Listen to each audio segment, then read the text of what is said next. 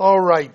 A few weeks ago, I uh, mentioned that there was a series I was going to begin uh, related to our struggle with secularism. So today I want to do the introduction to that.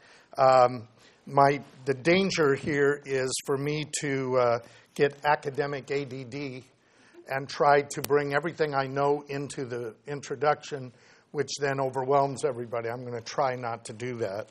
Um, but I'd like you to turn with me to 1 John chapter 4. Uh, this was the passage we were looking at when I mentioned this. 1 John chapter 4, uh, 1 to 6. Beloved, do not believe every spirit, but test the spirits to see whether they are from God, because many false prophets have gone out into the world. By this you know the Spirit of God. Every spirit that confesses that Jesus Christ has come in the flesh is from God. Every spirit that does not confess Jesus is not from God. This is the spirit of Antichrist, of which you have heard that it is coming, and now is already in the world. You are from God, little children, and have overcome them, because greater is he who is in you than he who is in the world. They are, of, they are from the world, therefore they speak as from the world, and the world listens to them. We are from God. He who knows God listens to us. He who is, uh, who is not from God does not listen to us. By this we know the spirit of truth and the spirit of error. Now, the voice of God's people did not make any sense to the pagan world. The pagans saw the world differently and could not fully understand uh, Jews and subsequently God fearing Gentiles uh, who later became called Christians. So the struggle of the early uh, community of faith was against paganism that was over a period of time won as Christianity became the primary influence in the Greco Roman world. So, as a result, we actually don't address paganism today. When I was a Youth for Christ director, we would talk to people about how many pagan friends do you have? Uh, and they would say, Oh, I have four pagan friends. I'm trying to reach them with the gospel. Uh, so we were, we we're using this kind of biblical wording, but not in a, any real context. Uh, paganism, for the most part, uh, doesn't exist uh, in the world that we address today. The world that we uh, address is a secular world. And the secular world is uh, part of the trans- transition that came from the Middle Ages as we moved into modernity. And I think this is really important. I want to do a series on it because if we don't teach this and make this something that our children are aware of, we are going to lose the next generation as they assimilate into secularism, assuming that there is no threat there. As long as we stay away from paganism, as long as we stay away from other religions, we'll, we'll be okay because secularism, after all, so what's, you know, what's the difference between a Christian or a Jew or an atheist uh, when it comes to plumbing? Right? They're all the same.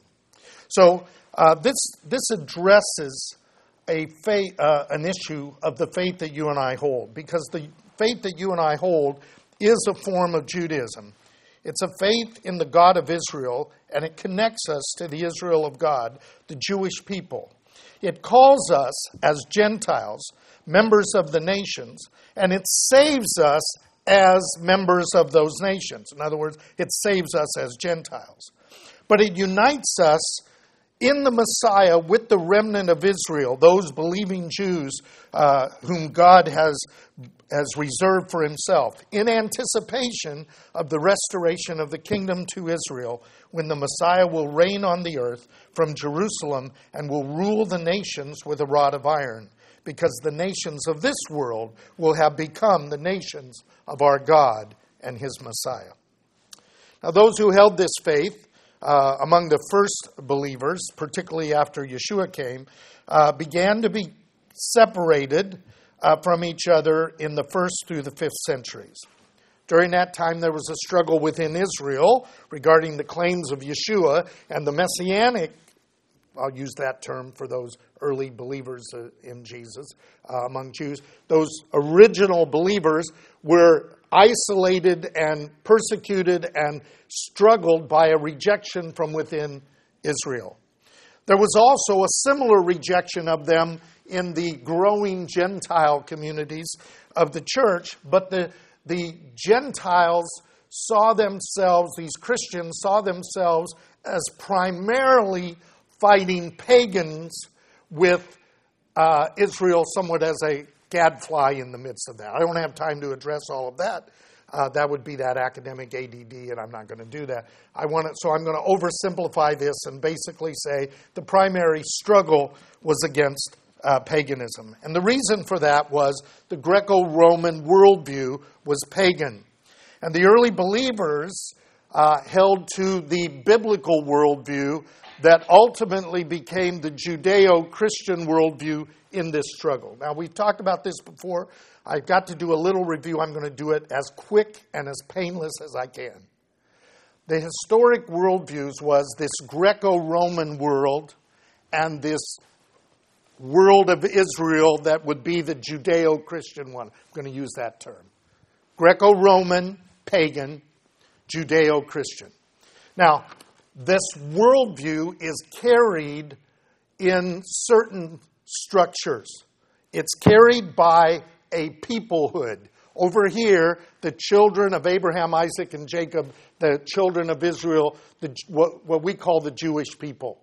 Over here, the ancient Greeks and Romans and other peoples that they assimilated into there. Over here, we had the carrier of this worldview, which was not only the people, but their language, which was Hebrew. And even though many of them spoke Greek and Latin, they thought in Hebraic categories. Over here, the people spoke Greek and Latin, but when they spoke Latin, they thought in Greek categories. So, again, a very different context to that worldview. On this side, they had a common history. The history that goes from Abraham, Isaac, and Jacob, Joseph into, uh, uh, into Egypt, then the deliverance by Charlton Heston as they came out, wandered in the wilderness, entered into the land, established the judges and the kingdom that was there, and then they would be removed in part into diaspora. A remnant comes back. Uh, that's the time of Yeshua. And then when he's done with his emissaries, they're scattered throughout the world. Okay. You remember that? These guys have their own story. It's the story of the heroes and the greats, the gods and the heroes. And it's found in the Iliad and the Odyssey and their whole view of the way God operates. On this side, you have an environment which is the land promised to Israel. Over here, you have the Mediterranean world that's trying to conquer the rest of the world from Athens and from Rome. Those are very different worldviews. And what begins to happen is epistemologies are developed that are very different. The epistemology over here is whatever is happening is the gods trying to tell us something. So let's figure it out. And let's get them off our back. Okay? So it's an idea of you interpret what's going on in your life. It tells you whether you're being blessed or being cursed, and then you try to work it out with the gods. Over here, the scriptures are the revelation of God as a lamp to our feet and a light to our path. You do not interpret the circumstances to find out what God wants. You know what God wants, and you address yourself with the circumstances as they are. Very different epistemologies. In the first through the fifth century, as the faith began to be usurped in some way by the Christian world, those two epistemologies got put together. So that now the Bible can guide you and the circumstances can tell you. How do I know which one tells me the truth? The bishop will tell you. So now we centralize religion in that mid- Middle Ages, and what you do is you go to the bishop and he'll tell you whether you need a verse or whether you need to interpret circumstances.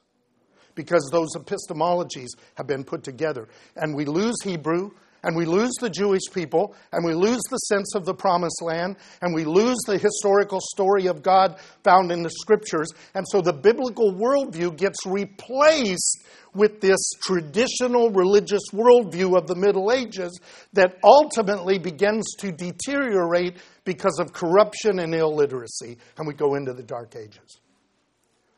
Then we have the Black Death. I'm not going to go into all.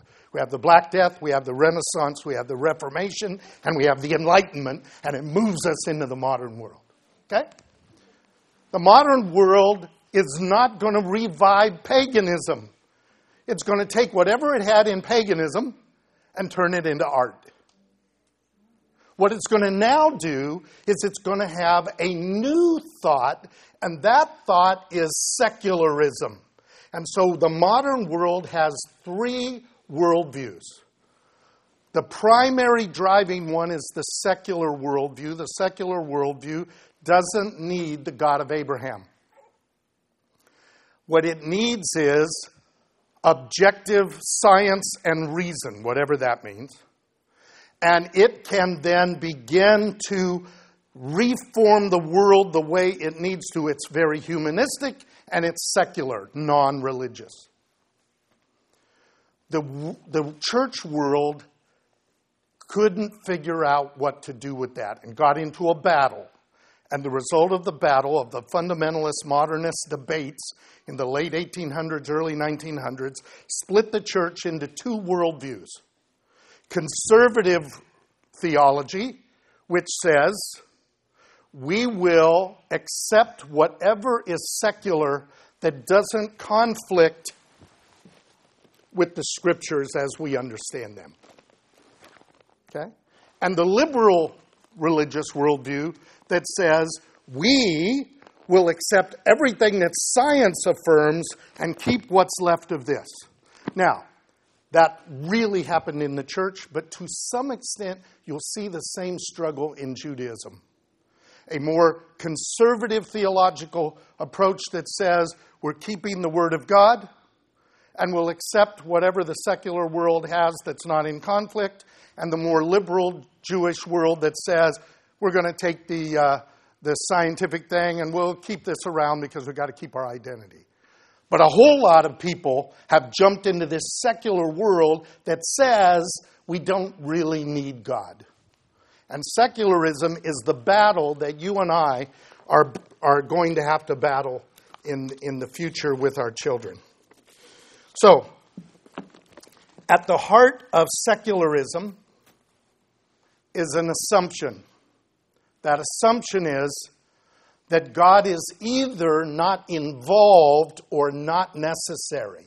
One's a subtle version of the other. Uh, not involved means he may be there, but so what? Not necessary is he's either not there at all or there's an area that's independent of his domain. And that secularism is part of what we have to uh, struggle with. There's a tendency among religious people to think that we have a biblical worldview if we quote Bible verses. So I want to remind you of the biblical worldview. The biblical worldview is not found in the text the text was written from the biblical worldview. And that it's carried in the Jewish people, it's carried in the Hebrew language, it's carried in the, uh, the historical narrative of Israel. That's why Israel has to be seen as part of special revelation. The church tends to think only the scriptures and Jesus are special revelation. But Israel is a light to the nations. They are special revelation. It's the only culture, the only people, the only nation created by God. He scattered us to become who we are, but He created them and set their culture up in Judaism, in the, in the covenants, to be a revelation, and the text is part of that, but it's not, you can't separate the text from that context and still understand the revelation. So what we've done is we're saying, well, we're getting rid of the cultural issue, but we're really not. We're substituting it with a secular approach. And you'll see that in a lot of uh, modern scholarship. So, the biblical worldview does not think in terms of secular and sacred. We do. When I grew up, there was sacred music and secular music. Okay? If people went to church, they played sacred music. And then they would the, the rest of the time we would listen to the radio, we would listen to secular music. Okay? Now, there were people that said, we don't like that secular music. That's devil music. I thought they were nuts, okay? Because I had come out of that music, right? So I was comfortable with it. They were uncomfortable with it. It was about feelings, it wasn't about thinking through the categories. So we have in our minds this idea of secular and sacred, and we have compartmentalized that to the point where people are religious when they're in a religious context, and when they're in a non religious context, they just act like everybody else. That's the threat. That's the danger. Okay, I'm going to unpack that over the next several weeks, but I just want to get you a taste for it so that you either get angry or curious, and then you'll pay attention, right? So, in the series, I'm not going to argue against the notion, I'm, I'm going to argue against the notion of secular as a biblical concept. The Bible doesn't see holy versus secular. It sees holy versus common, and God is not uninvolved in the common. It sees clean and unclean, and God is not, not involved in the unclean. These categories that are biblical are what we should be thinking in, what we should be teaching our children. We'll never teach our children if we don't think in those categories. So it's really important that we think through this. So I'm going to give, we also good and evil. We think in terms of mental health. That's a cultural, secular alternative to the idea of good and evil, to think morally in that sense. So, we have to talk about those categories. We will down the road. Secondly, uh, well, related to that, we want to be careful of false dichotomies that we create by this compartmentalization. So, for example, are children a result of sexual intercourse or a direct gift from God? That's a false dichotomy. But if you start thinking about, well, they're a direct gift from God, so that conception happened because God uh, made that conception happen, so then there's no need to think about any other implications of my behavior. No. That's not a biblical worldview. That's a dichotomization of that. And then people on the other side go, well, it's just medicine, it's just biology, it just happens the way biology is, and we now have control over biology, so we'll control biology.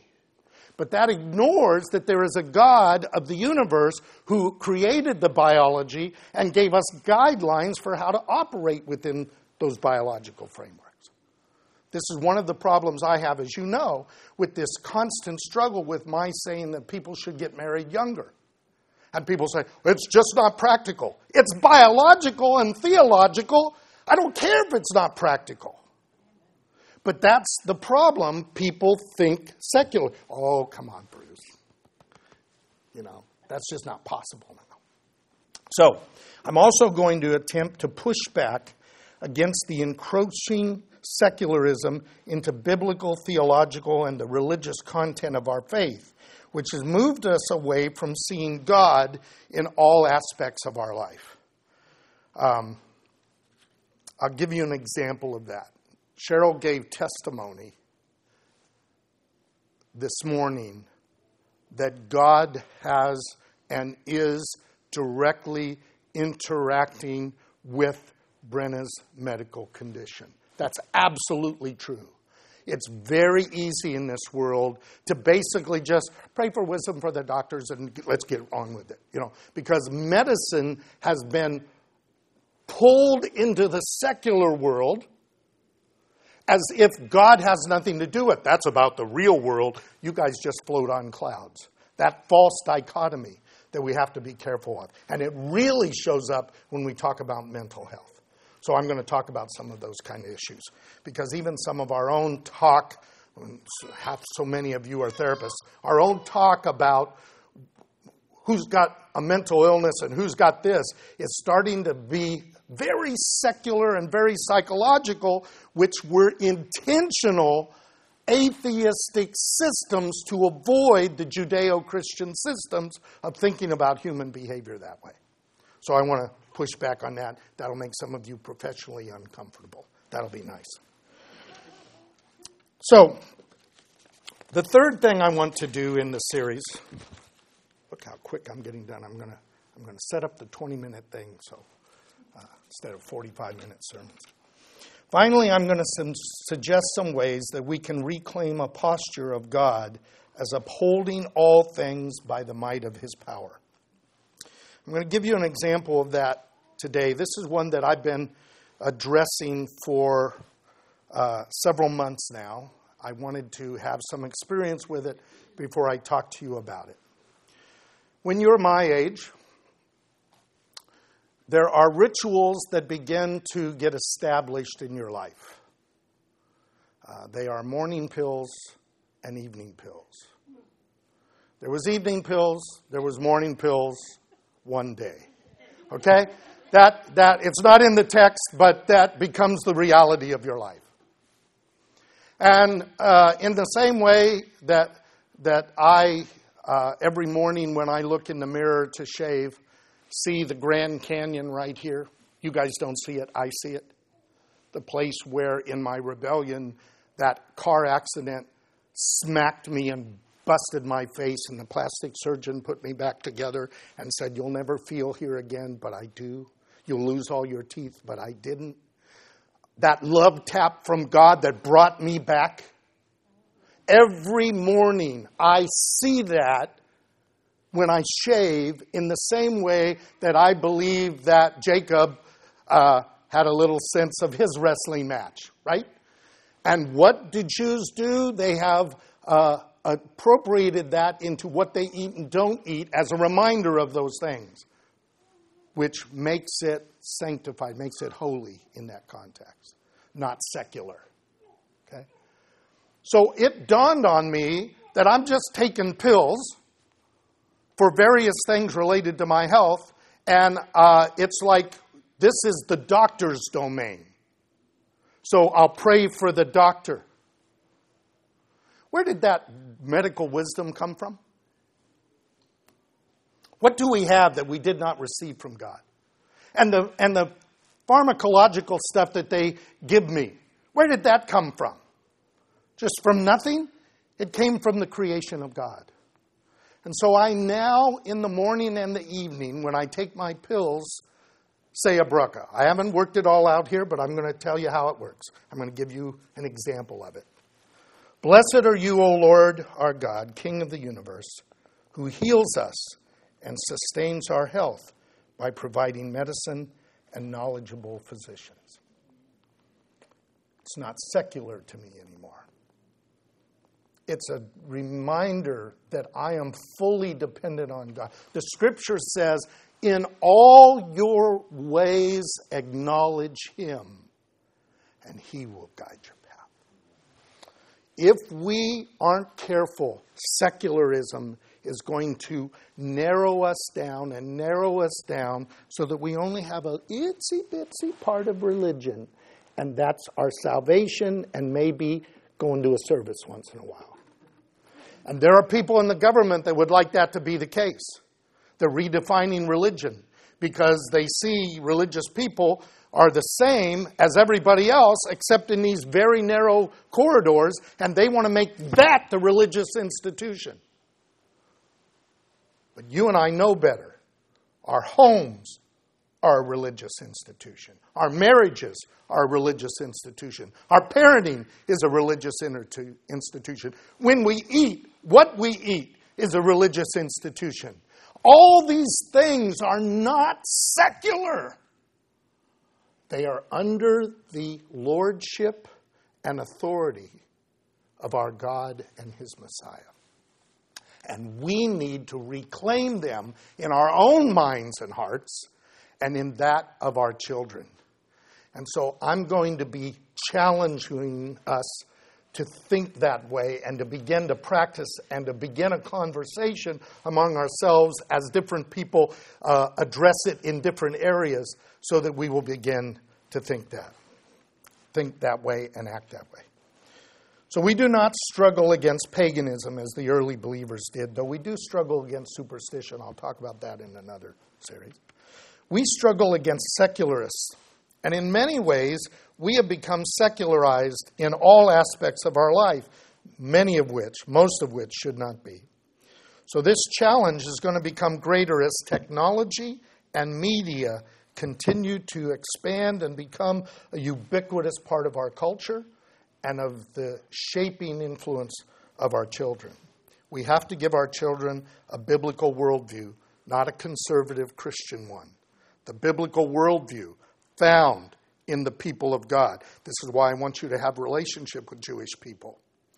This is why we make use of Hebraic uh, uh, categories, and even when we use the Greek, we tie them to the Hebrew Hebraic categories. This is why I want you praying for the peace of Jerusalem.